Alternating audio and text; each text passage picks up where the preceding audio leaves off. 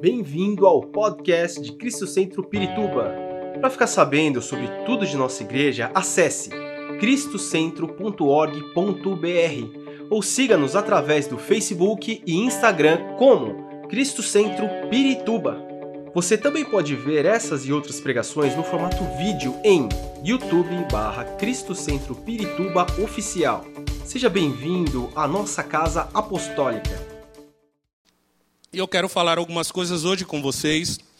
Queria dizer para vocês que uma das estratégias mais presentes do inimigo é a intimidação.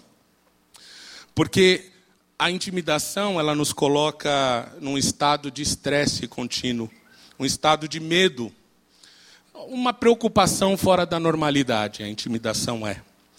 E o objetivo da intimidação é nos fazer parar, é nos paralisar, fazer com que nós fiquemos acuados, desesperançados. E aí é até interessante, porque quando a gente observa é, no esporte, quando dois lutadores, antes da, da luta, eles vão tomar as medidas e fazer a pesagem, vocês observam que eles ficam se encarando, eles ficam ali um olhando para o outro, fazendo cara feia, e às vezes dando gritos, às vezes batendo assim no corpo, porque qual que é o objetivo disso? O objetivo disso é intimidar o outro adversário. É, outros eles estão procurando intimidar o adversário pelo cartel que ele tem, pelo número de vitórias, quantas vitórias elas foram por nocaute ou não, quantas finalizações eles deram, né? E, e aqueles, claro, que tiveram derrotas no seu cartel, geralmente eles não fazem menção das derrotas, porque o que ele quer é justamente intimidar a pessoa com a aparência, com o comportamento e muitas vezes com aquilo que ele já viveu. Quando nós olhamos para a palavra de Deus, nós percebemos que acontece a mesma coisa. Muitos inimigos do povo de Deus iniciaram suas batalhas tratando de intimidar o exército de Deus. Primeira coisa quando a gente fala nesse assunto é lembrar, por exemplo, do encontro entre Davi e Golias. E Golias, ele quis intimidar todo o exército do Senhor.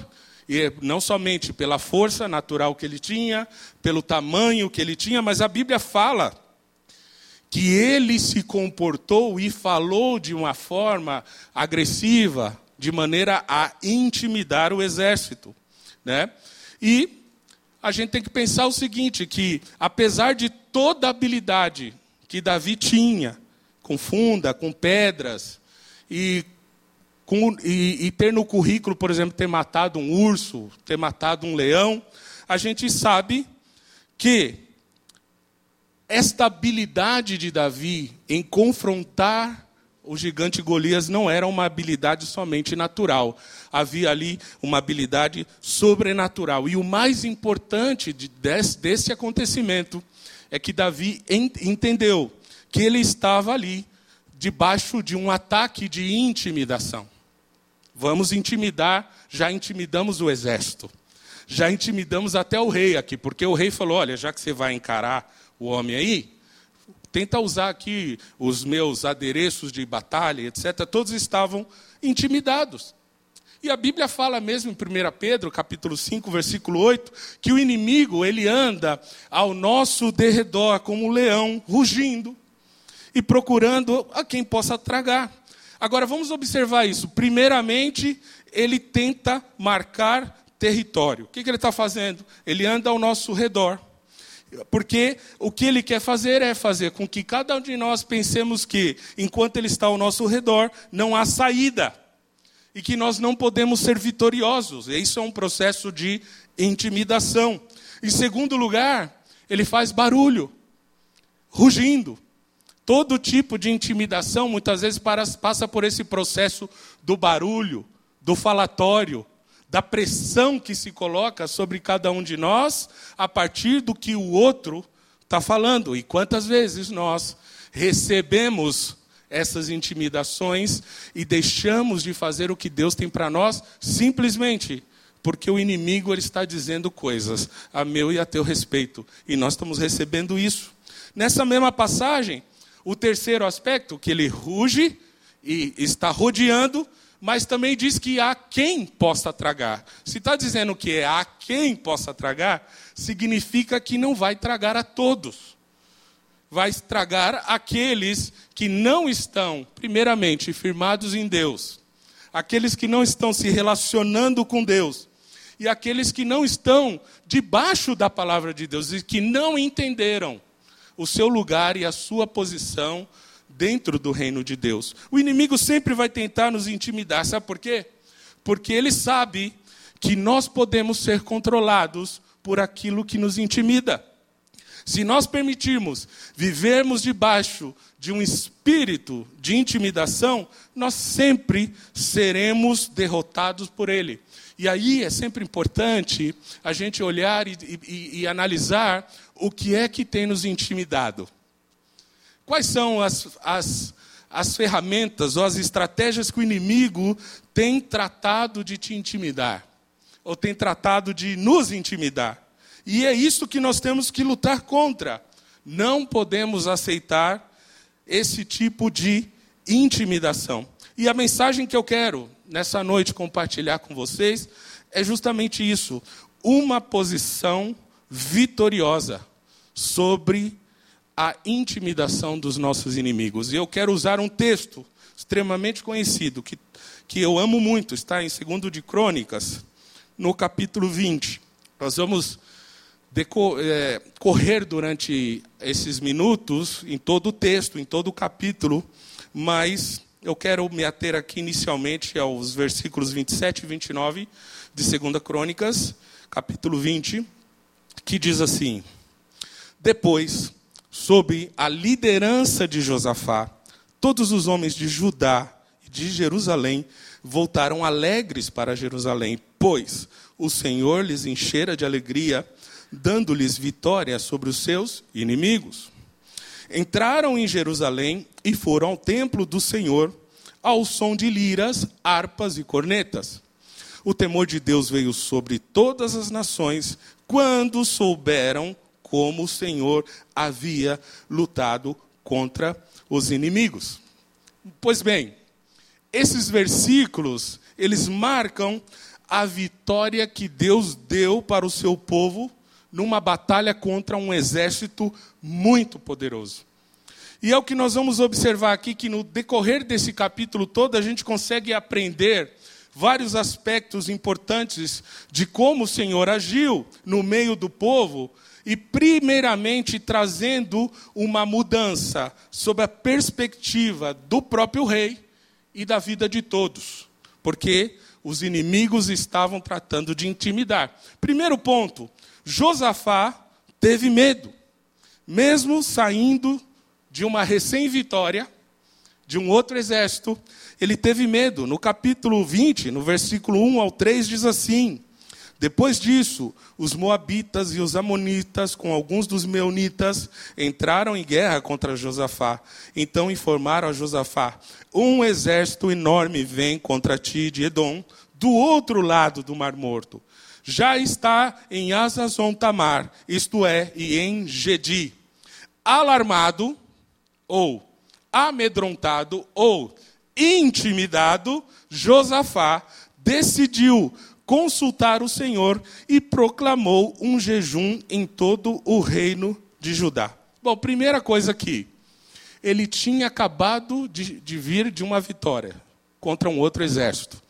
Mas mesmo assim, quando chega a notícia de que vem um exército aí poderoso, um exército muito grande, Josafá, ele ficou com medo. Isso significa que ninguém está livre de sentir-se intimidado, de sentir-se com medo.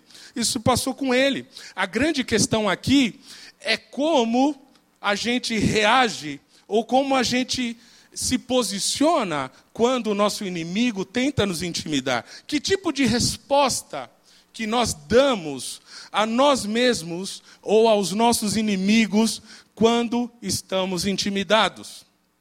Sabe o que acontece? Nós muitas vezes saímos fazendo e falando. Às vezes a gente planeja por nossa conta, por nossa própria maneira, que tipo de contragolpe ao inimigo nós vamos oferecer? Que tipo de estratégia que nós vamos pensar para ir contra a esse tipo de intimidação? Ah, estão falando coisas a meu respeito, ou estão tratando de me colocar debaixo de uma pressão, pois eu vou reagir de tal forma, ou eu vou fazer tal coisa. E na verdade, não é isso que o Senhor espera de nós. E é o que nós vemos na palavra de Deus. Josafá, a primeira coisa que ele faz, ele consulta ao Senhor. Ele, antes de tomar qualquer decisão, ele consulta a Deus. E isso tem que falar muito ao nosso coração, porque na maioria das vezes, irmãos, nós levamos um projeto pronto, completamente pensado, completamente analisado, e falamos assim: toma, Deus, aprova para mim, por favor. Aprova eu, que eu o que eu elaborei. Eu fiz, é, tenho muito orgulho do que eu fiz, viu, Jesus? Muito obrigado. Aliás, foi de acordo com a capacidade que o Senhor mesmo me deu, viu? Obrigado, né? E aí nós levamos o projeto pronto, ou nós levamos uma resposta pronta a Deus. E na verdade o que Deus ele quer de nós é que em momentos de lutas, em momentos de dificuldades, que a gente chegue ao Senhor e diz assim: "Olha, como estou sendo afrontado. Olha como o inimigo está me intimidando. Olha como as coisas estão. Senhor, entrego nas tuas mãos. Qual a posição que eu tenho que tomar? A primeira coisa, Josafá teve medo. Como qualquer um de nós teria. Imagina você, se você está na tua casa, e aí chega alguém, teu marido, ou tua esposa, um dos teus filhos, ou quem sabe o teu vizinho. Nós sempre temos um vizinho que tem o dom do marketing. Ele sempre traz notícias para nós, não é assim? E aí o vizinho chega e fala para você, ó, está vindo alguém aí que vai destruir a tua casa. O que, que vai acontecer? Você vai ficar com medo. E aí o que, que você faz? Você pega lá o quê? A primeira coisa que você tem na mão, olha, eu acho que esse vaso, ou acho que esse, é, não sei, eu acho que esse sapato, que tem um salto alto, vai me ajudar a me defender do meu inimigo. E, na verdade, você não tem nas mãos todas as, as ferramentas para essa batalha. Essas ferramentas estão no Senhor. Segundo aspecto que a gente vê aqui é o posicionamento de Josafá mediante a intimidação. É isso que é interessante, porque ao sentir-se intimidado, ele foi diretamente aos pés daquele que era o único que poderia dar uma resposta para Josafá. Era o único que poderia dizer para ele: olha, você precisa tomar tal decisão. Vamos olhar o que, quais foram as medidas que ele tomou depois de orar. Primeira coisa, jejum ele decreta imediatamente um jejum. Ele se sacrifica, se humilha diante daquele que poderia dar resposta. E por que o jejum? Porque o jejum nos coloca numa posição diferente. O jejum ele não é para mudar a mente de Deus, porque muitos às vezes pensamos, nós vamos fazer o jejum porque nós vamos mudar a mente de Deus, nós vamos mudar o que ele pensa a respeito desse problema. Na verdade, o jejum não muda a mente de Deus, mas o jejum muda a nossa mente, primeiro, em relação a nós mesmos. Segundo, em relação ao problema que a gente está enfrentando. E terceiro, o jejum muda a nossa mente em relação ao nosso próprio Deus. Se você for observar, todos os grandes homens e mulheres da Bíblia que passaram tempo jejuando e orando, passaram noites sem se alimentar, noites em oração, voltavam desses períodos muito mais fortalecidos do que antes, muito mais dispostos do que se estivessem todas essas horas descansando ou dormindo. Eles foram verdadeiramente sustentados pela companhia, pela presença do Senhor. O jejum é para quem tem urgência. O jejum é para quem quer caminhar lado a lado com Deus. E o jejum é para aquele que quer se encher da presença de Deus. Quando nós estamos intimidados, o que nós temos que fazer é buscar encher-nos da presença de Deus. É o único que tira qualquer tipo de intimidação do nosso caminho. É o único. Mas também há outros detalhes aqui que a gente pode observar no texto. Se você olhar o versículo 6, ele diz assim: Senhor, Deus dos nossos antepassados, não és tu o Deus que está nos céus? Tu governas sobre todos os reinos do mundo, força e poder estão em tuas mãos, e ninguém pode opor-se contra ti. Eu quero dar algumas características da oração aqui de Josafá. Primeira coisa, uma oração de reconhecimento, é o que está no versículo 6. O que, que ele está fazendo? Ele está reconhecendo quem é Deus. Foram palavras cheias de convicção. Ele está dizendo: Deus, tu és um Deus justo. Quem pode ser um Deus maior que o Senhor? Ele está dizendo: Eu creio que tudo debaixo da terra, debaixo dos céus e, e na terra estão no seu controle. E sabe, irmãos, Deus ele quer ouvir isso de nós. Sabe por quê? Porque quando ele ouve isso de nós, ele quer responder às nossas orações. E nós devemos reconhecer o que Deus é numa posição firme, sem duvidar de quem ele é. Isto é o verdadeiro louvor. Louvar a Deus é dizer para Ele quem Ele é. Louvar a Deus, uma oração, nenhuma oração de reconhecimento é dizer assim: eu me orgulho de servir o Deus que tu és, porque olha, como tu não tem, igual ao Senhor não há. Eu reconheço o teu poder, eu reconheço o que o Senhor pode fazer. E à medida que nós reconhecemos o que Deus pode fazer, Ele age, Ele quebra toda a intimidação. A segunda característica da oração é uma oração que menciona promessas. Se você olhar o versículo seguinte, versículo 7, diz assim: Não és tu o nosso Deus, que expulsaste os habitantes desta terra perante Israel, teu povo, e a deste para sempre aos descendentes de teu amigo Abraão. Olha que interessante. Será que Deus precisa que a gente recorde Ele, o recorde das coisas? Claro que não. Será que Ele se esquece daquilo que Ele promete? Não, também. Por que, que a gente faz isso então? porque isso nos ajuda a recordar o que ele prometeu. O salmista diz assim: é, Eu quero trazer à memória aquilo que me traz esperança. Quando nós vamos na presença de Deus e nós colocamos diante dele a própria palavra dele, a sua própria promessa, ele se alegra pelo fato de nós sabermos quem ele é e de reconhecermos as suas promessas. Quando a gente faz isso, ele olha para nós e fala assim: Este meu filho, esta minha filha, está muito consciente das promessas que eu tenho para eles. Nós estamos quase que raspando no tema do mês que vem, né? Nós estamos passando assim rapidinho é, as promessas. Quando o Senhor faz promessas para nós, Ele está consciente de que fez uma promessa. Não é uma promessa inconsciente. É uma promessa consciente. Mesmo aquela promessa que é geral, aquela promessa que é para o povo de Deus, você fica pensando assim: essa promessa não é para mim. Você está enganado.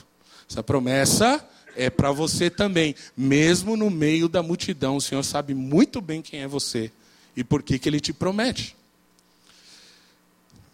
Quando a gente faz uma promessa para uma criança, ela nunca se esquece daquilo que a gente prometeu.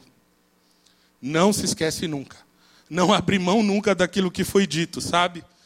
E e assim que nós precisamos nos posicionar como crianças perante o Senhor, dizendo assim: Senhor, eu quero viver as tuas promessas. Eu estou diante de uma intimidação. Eu estou diante de um inimigo que eu não posso vencer com as minhas próprias forças. Eu estou diante de uma situação que todos os meus recursos já se findaram. Mas olha, eu estou orando aqui perante o Senhor, orando, reconhecendo as suas promessas, mencionando as suas promessas, porque eu sei que se eu, como pai, não me esqueço das promessas que faço para os meus filhos, eu sou um pai imperfeito, que dirá o pai perfeito onde não há sombra de variação. Por acaso o Senhor vai se esquecer das promessas que ele fez para cada um de nós? Oração que menciona promessas. Mas há um terceiro aspecto. Está no versículo 8 e 9. É a oração de quem sabe que será ouvido. Olha que interessante. Ele diz assim, versículo 8: Eles a têm habitado e nela construíram um santuário em honra do teu nome, dizendo: Se alguma desgraça nos atingir, seja o castigo da espada, seja a peste, seja a fome, nós nos colocaremos em tua presença. Diante deste templo, pois ele leva o teu nome, e clamaremos em ti em nossa angústia, e tu nos ouvirás e nos salvarás. Uma oração de quem sabe que vai ser ouvido. E o que o inimigo quer fazer muitas vezes é colocar uma intimidação em cada um de nós para que a gente nem se sinta apto de ir à presença de Deus e orar e falar: Senhor, preciso que o Senhor me, me ajude a ter vitória sobre esse inimigo. O diabo é sujo e ele quer fazer você pensar que você não pode dobrar o seu joelho perante o Senhor e dizer assim: Senhor, me ajuda a vencer esse inimigo que está me intimidando. E me ajuda, Senhor, a ter vitória nessas áreas que eu estou precisando. Quando nós sabemos que o inimigo é mais forte do que nós, quando nós sabemos que estratégias ele está usando, nós temos que recorrer ao Senhor, porque o Senhor é aquele que nos ouve. Outro aspecto dessa oração está no versículo 10 e 11 do mesmo capítulo. É uma oração específica. Ele vai ao assunto. Ele diz assim: Mas agora, aí estão os Amonitas, Moabitas e habitantes dos montes de Seir, cujos territórios não permitissem que Israel invadisse quando vinha do Egito.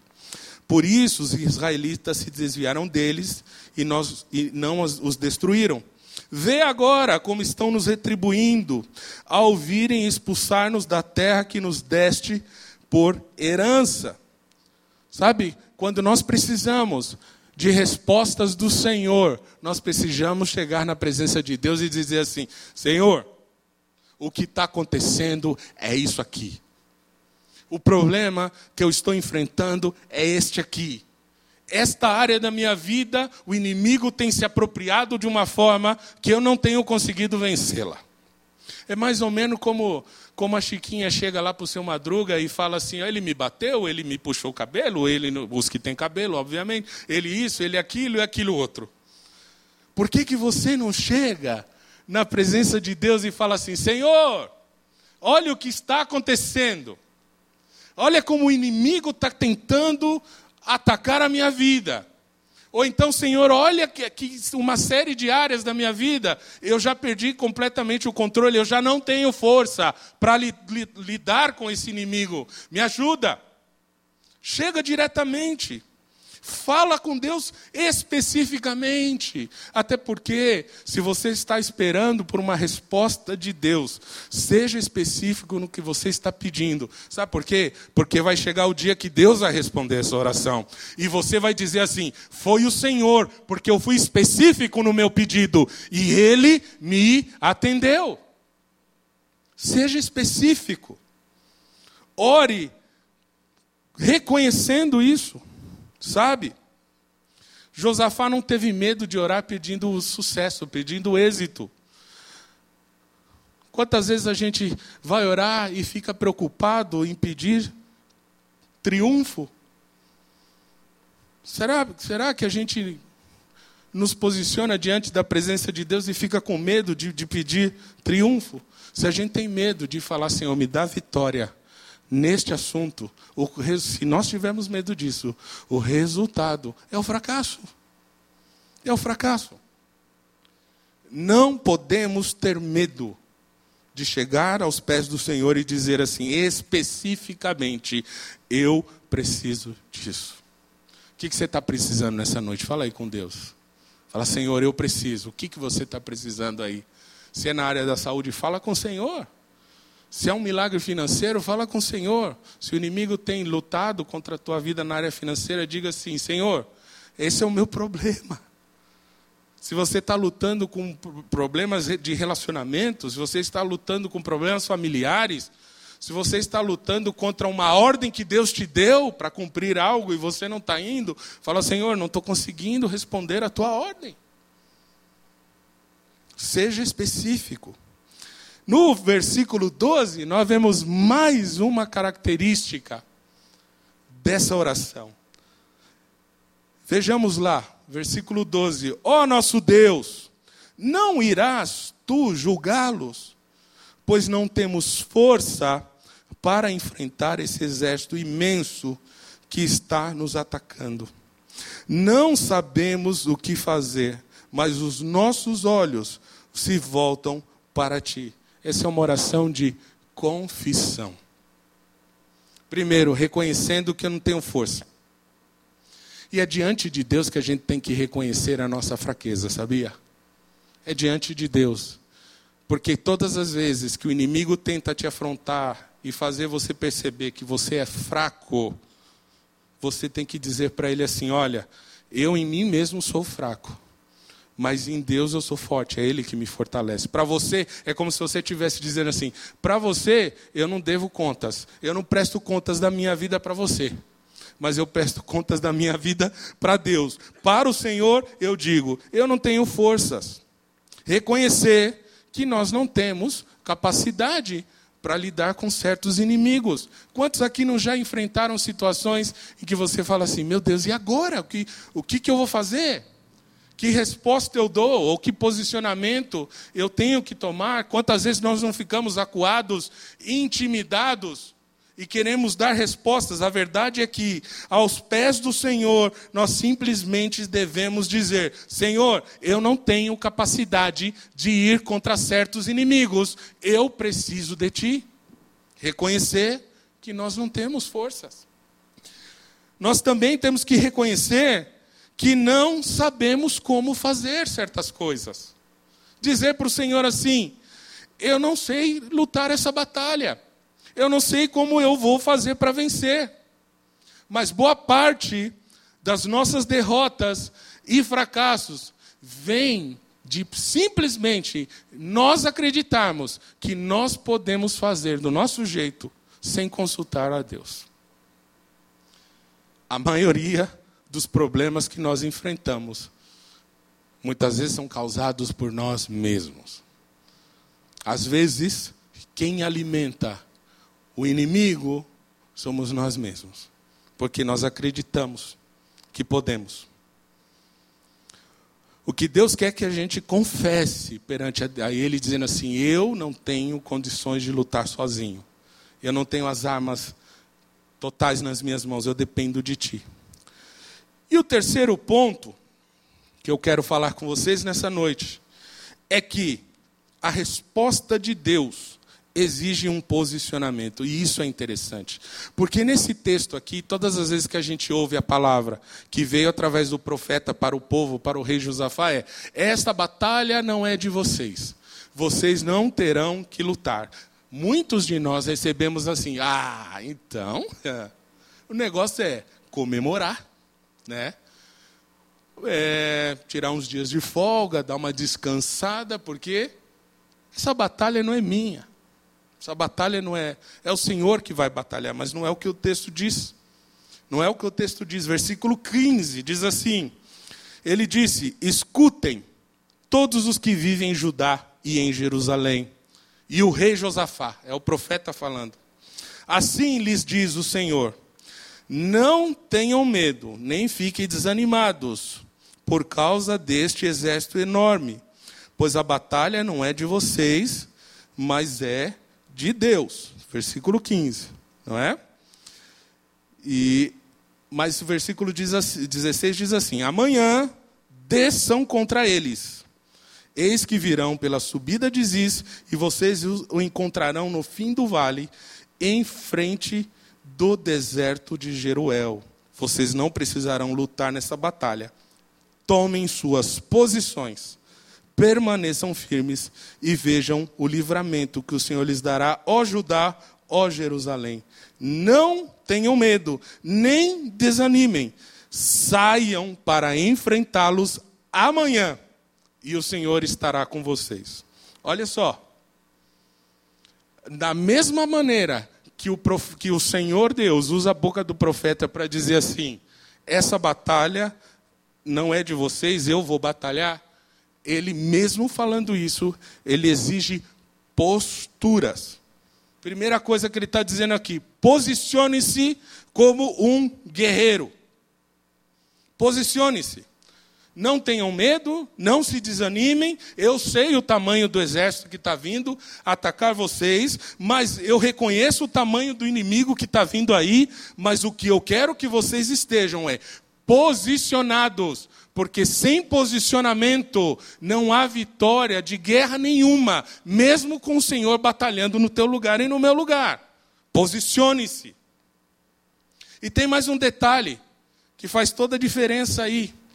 O profeta está dizendo assim: vocês não pediram ajuda, não clamaram, não jejuaram, não reconheceram que depende de Deus, não deram conta de que não adiantava fazer plano algum sem me consultar? Perfeito. Vocês chegaram no ponto perfeito para que eu possa agir. O que Deus quer é que a gente reconheça que não tem condição de fazermos mais nada e então ele age e coloca todas as coisas no lugar e traz a vitória sobre a nossa vida. É um posicionamento que nós precisamos ter. E nós só vamos ter respostas de Deus quando a gente tiver uma posição de guerreiro. Mesmo que você vá para a batalha sem qualquer condição de vencer essa batalha. Se Deus está falando para você, saia se Deus está falando para você, posicione-se. Se Deus está falando para você, vem comigo para essa batalha, obedeça, responda o que Deus está chamando. Se coloque na posição, porque é aí, no campo de batalha, que Deus vai te dar vitória. E o inimigo pode falar o que ele quiser, ele pode se posicionar do jeito que ele quiser. O Senhor dos exércitos está com você, e com ele você tem vitória. Posicione-se. Posicione-se. Sabe, essa não pode ser uma dependência apática. Deve ser uma dependência de um guerreiro. Quando alguém está em guerra, um soldado, ele sabe que tem um pelotão que foi destacado para ele fazer parte. E naquele pelotão todos estão uns resguardando os outros. Sabe? Quando nós estamos em guerra, há um pelotão, mas é um pelotão de anjos do Senhor que está destacado para lutar essa guerra com você para lutar essa guerra comigo. Mas você se, precisa se posicionar, porque só vence intimidação aquele que se posiciona. Ah, o inimigo está falando um monte de coisa. Quantas passagens na Bíblia nós vemos de gente é, afrontando o povo de Deus. E o povo de Deus é acuado, até que se levanta alguém e fala: chega de intimidação, chega desse tipo de coisa, chega de ouvir esse homem falar, chega de ter o dedo apontado na cara e gente apontando problemas contra o nosso povo.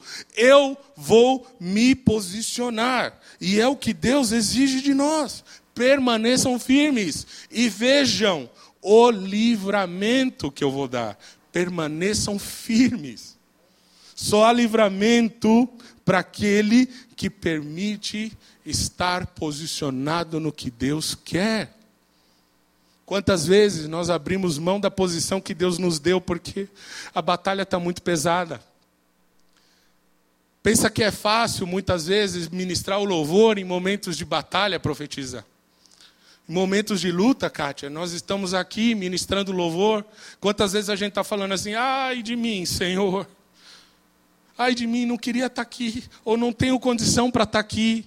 Mas sabe, batalha contra os inimigos existe posicionamento. E nem sempre é completamente prazeroso. Mas uma coisa eu sei: o Senhor não rejeita o nosso sacrifício. O Senhor não rejeita o nosso posicionamento. E quando nós nos posicionamos, o Senhor responde e age no nosso meio. O Senhor age.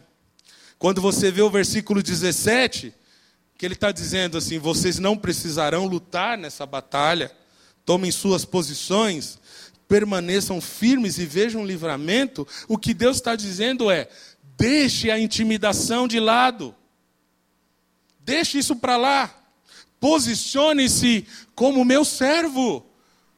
Posicione-se como alguém que sabe qual é o seu lugar no reino de Deus.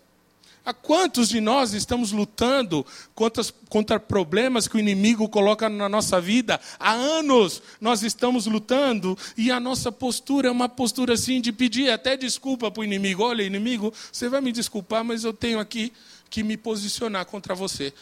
Eu vou fazer uma cara feia e você foge, por favor. Cadê o nosso posicionamento? Existem batalhas que você tem que ir, marcar o espaço com força, ter uma posição forte e dizer assim: olha, já chega, já chega, inimigo. Você já causou problemas demais aqui. A partir de agora, eu tomo posição, a posição dada por Deus no reino espiritual, e eu me coloco contra você agora, e já chega, você vai embora daqui. Porque esse lugar essa casa, a minha vida pertence ao Senhor Jesus. Você chega.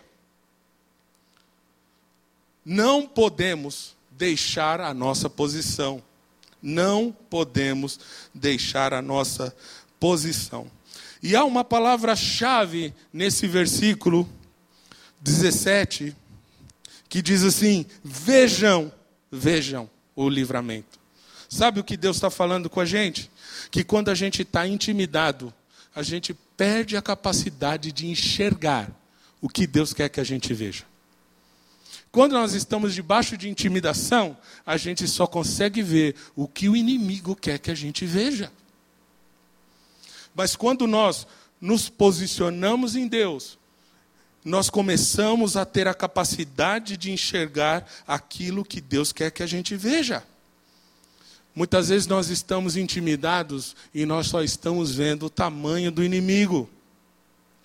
Muitas vezes nós estamos intimidados e nós só estamos vendo o tamanho do problema.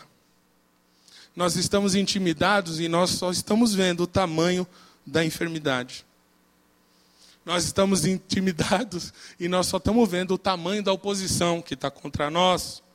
Mas se o Senhor está dizendo, vejam o livramento que o Senhor lhe dará, o que ele está dizendo assim: para de olhar para o inimigo. Olha para mim. Olha para o alto. Olha para o Senhor. Olha para todas as promessas que ele fez e se posicione. Não seja mais assim. Não olhem mais para o inimigo, olhem através de mim o inimigo. Porque se nós olharmos, existe uma diferença muito grande. Se nós olharmos para o inimigo com a nossa própria forma de enxergar, nós vamos ver alguém muito mais forte do que nós. Mas se nós olharmos para o inimigo conforme o que o Senhor olha e vê, nós vamos ver que aquele inimigo não é nada perto do que o Senhor é. Vamos olhar diferente, se posicione para que a sua visão não seja ofuscada pelo que o Senhor quer te mostrar. E depois disso, saia para a batalha. Saiam para a batalha. Vamos sair. Já não dá mais para ficar esperando. É hora de nós estarmos na presença de Deus e dizer para o inimigo: já não dá mais. Já não dá mais. Eu preciso me posicionar. Sabe, irmãos, que Deus, Ele revela a vitória que Ele tem para nós contra os nossos inimigos quando nós estamos na batalha. Quando nós estamos na batalha. Muitos de nós queremos vitória fora do campo de guerra e de batalha. Como é que nós vamos ser vitoriosos se sequer saímos da nossa posição de apatia. Não existe vitória fora do campo de guerra. Se você não sair para guerrear, meu irmão, não tem vitória. Como é que eu posso ter noção do tamanho e da importância ou do impacto da vitória que Deus quer me dar sobre os inimigos, sobre qualquer tipo de intimidação, se eu fico preso nas minhas próprias conclusões e não saio para batalhar. O inimigo quer derrubar a tua vida, principalmente te intimidando, dizendo assim: olha, eu sou maior que você. Muitas vezes é o que o inimigo fala. Mas o Senhor, Ele quer a tua posição hoje. Posicione-se como um guerreiro. Mas também, posicione-se como um adorador. Nos versículos 21 ao 24, você vê que depois de consultar o, o povo, Josafá nomeia pessoas para cantarem ao Senhor e para louvarem pelo esplendor da santidade de Deus. E o povo ia à frente assim, dizendo: Deem graças ao Senhor, pois o seu amor dura para sempre. Olha que interessante. Foram para a guerra posicionados como guerreiros, mas também como adoradores. E no meio de uma batalha tão terrível, eles cantavam assim: Dou graças ao Senhor, pois o seu amor dura para sempre. É preciso ser um guerreiro, é preciso ser um adorador, para no meio da batalha dizer assim: Eu te dou graça, Senhor, porque o seu amor dura para sempre. Só que tem algo tremendo acontecendo aí. O texto diz que quando o povo começa a cantar louvores, o Senhor prepara emboscadas e os próprios exércitos começam a lutar uns contra os outros. Mas esse milagre da ação de Deus precisou acontecer no campo de batalha. Em nenhum momento a profecia veio e disse assim: Olha, Josafá e todo o povo de Israel, vocês fiquem tranquilos no leito de vocês e na casa de vocês. Porque eu já estou mandando anjos aqui nas, na, na divisão da terra e ninguém vai passar. Né? Ou como às vezes a gente vê, não, eu já mandei colocar uma parede de fogo, uma proteção ali, ninguém vai chegar, pode ficar tranquilo. Não, o que Deus está falando aqui é: você quer vitória? Quer vitória na tua vida? Saia para a batalha. Enfrente esse inimigo, enfrente a intimidação dele. Louve a Deus. A adoração ela provoca emboscadas na vida do inimigo. A adoração ela provoca desordem e bagunça na seara do inimigo. A adoração, ela provoca o caos contra aqueles que vêm contra a nossa vida.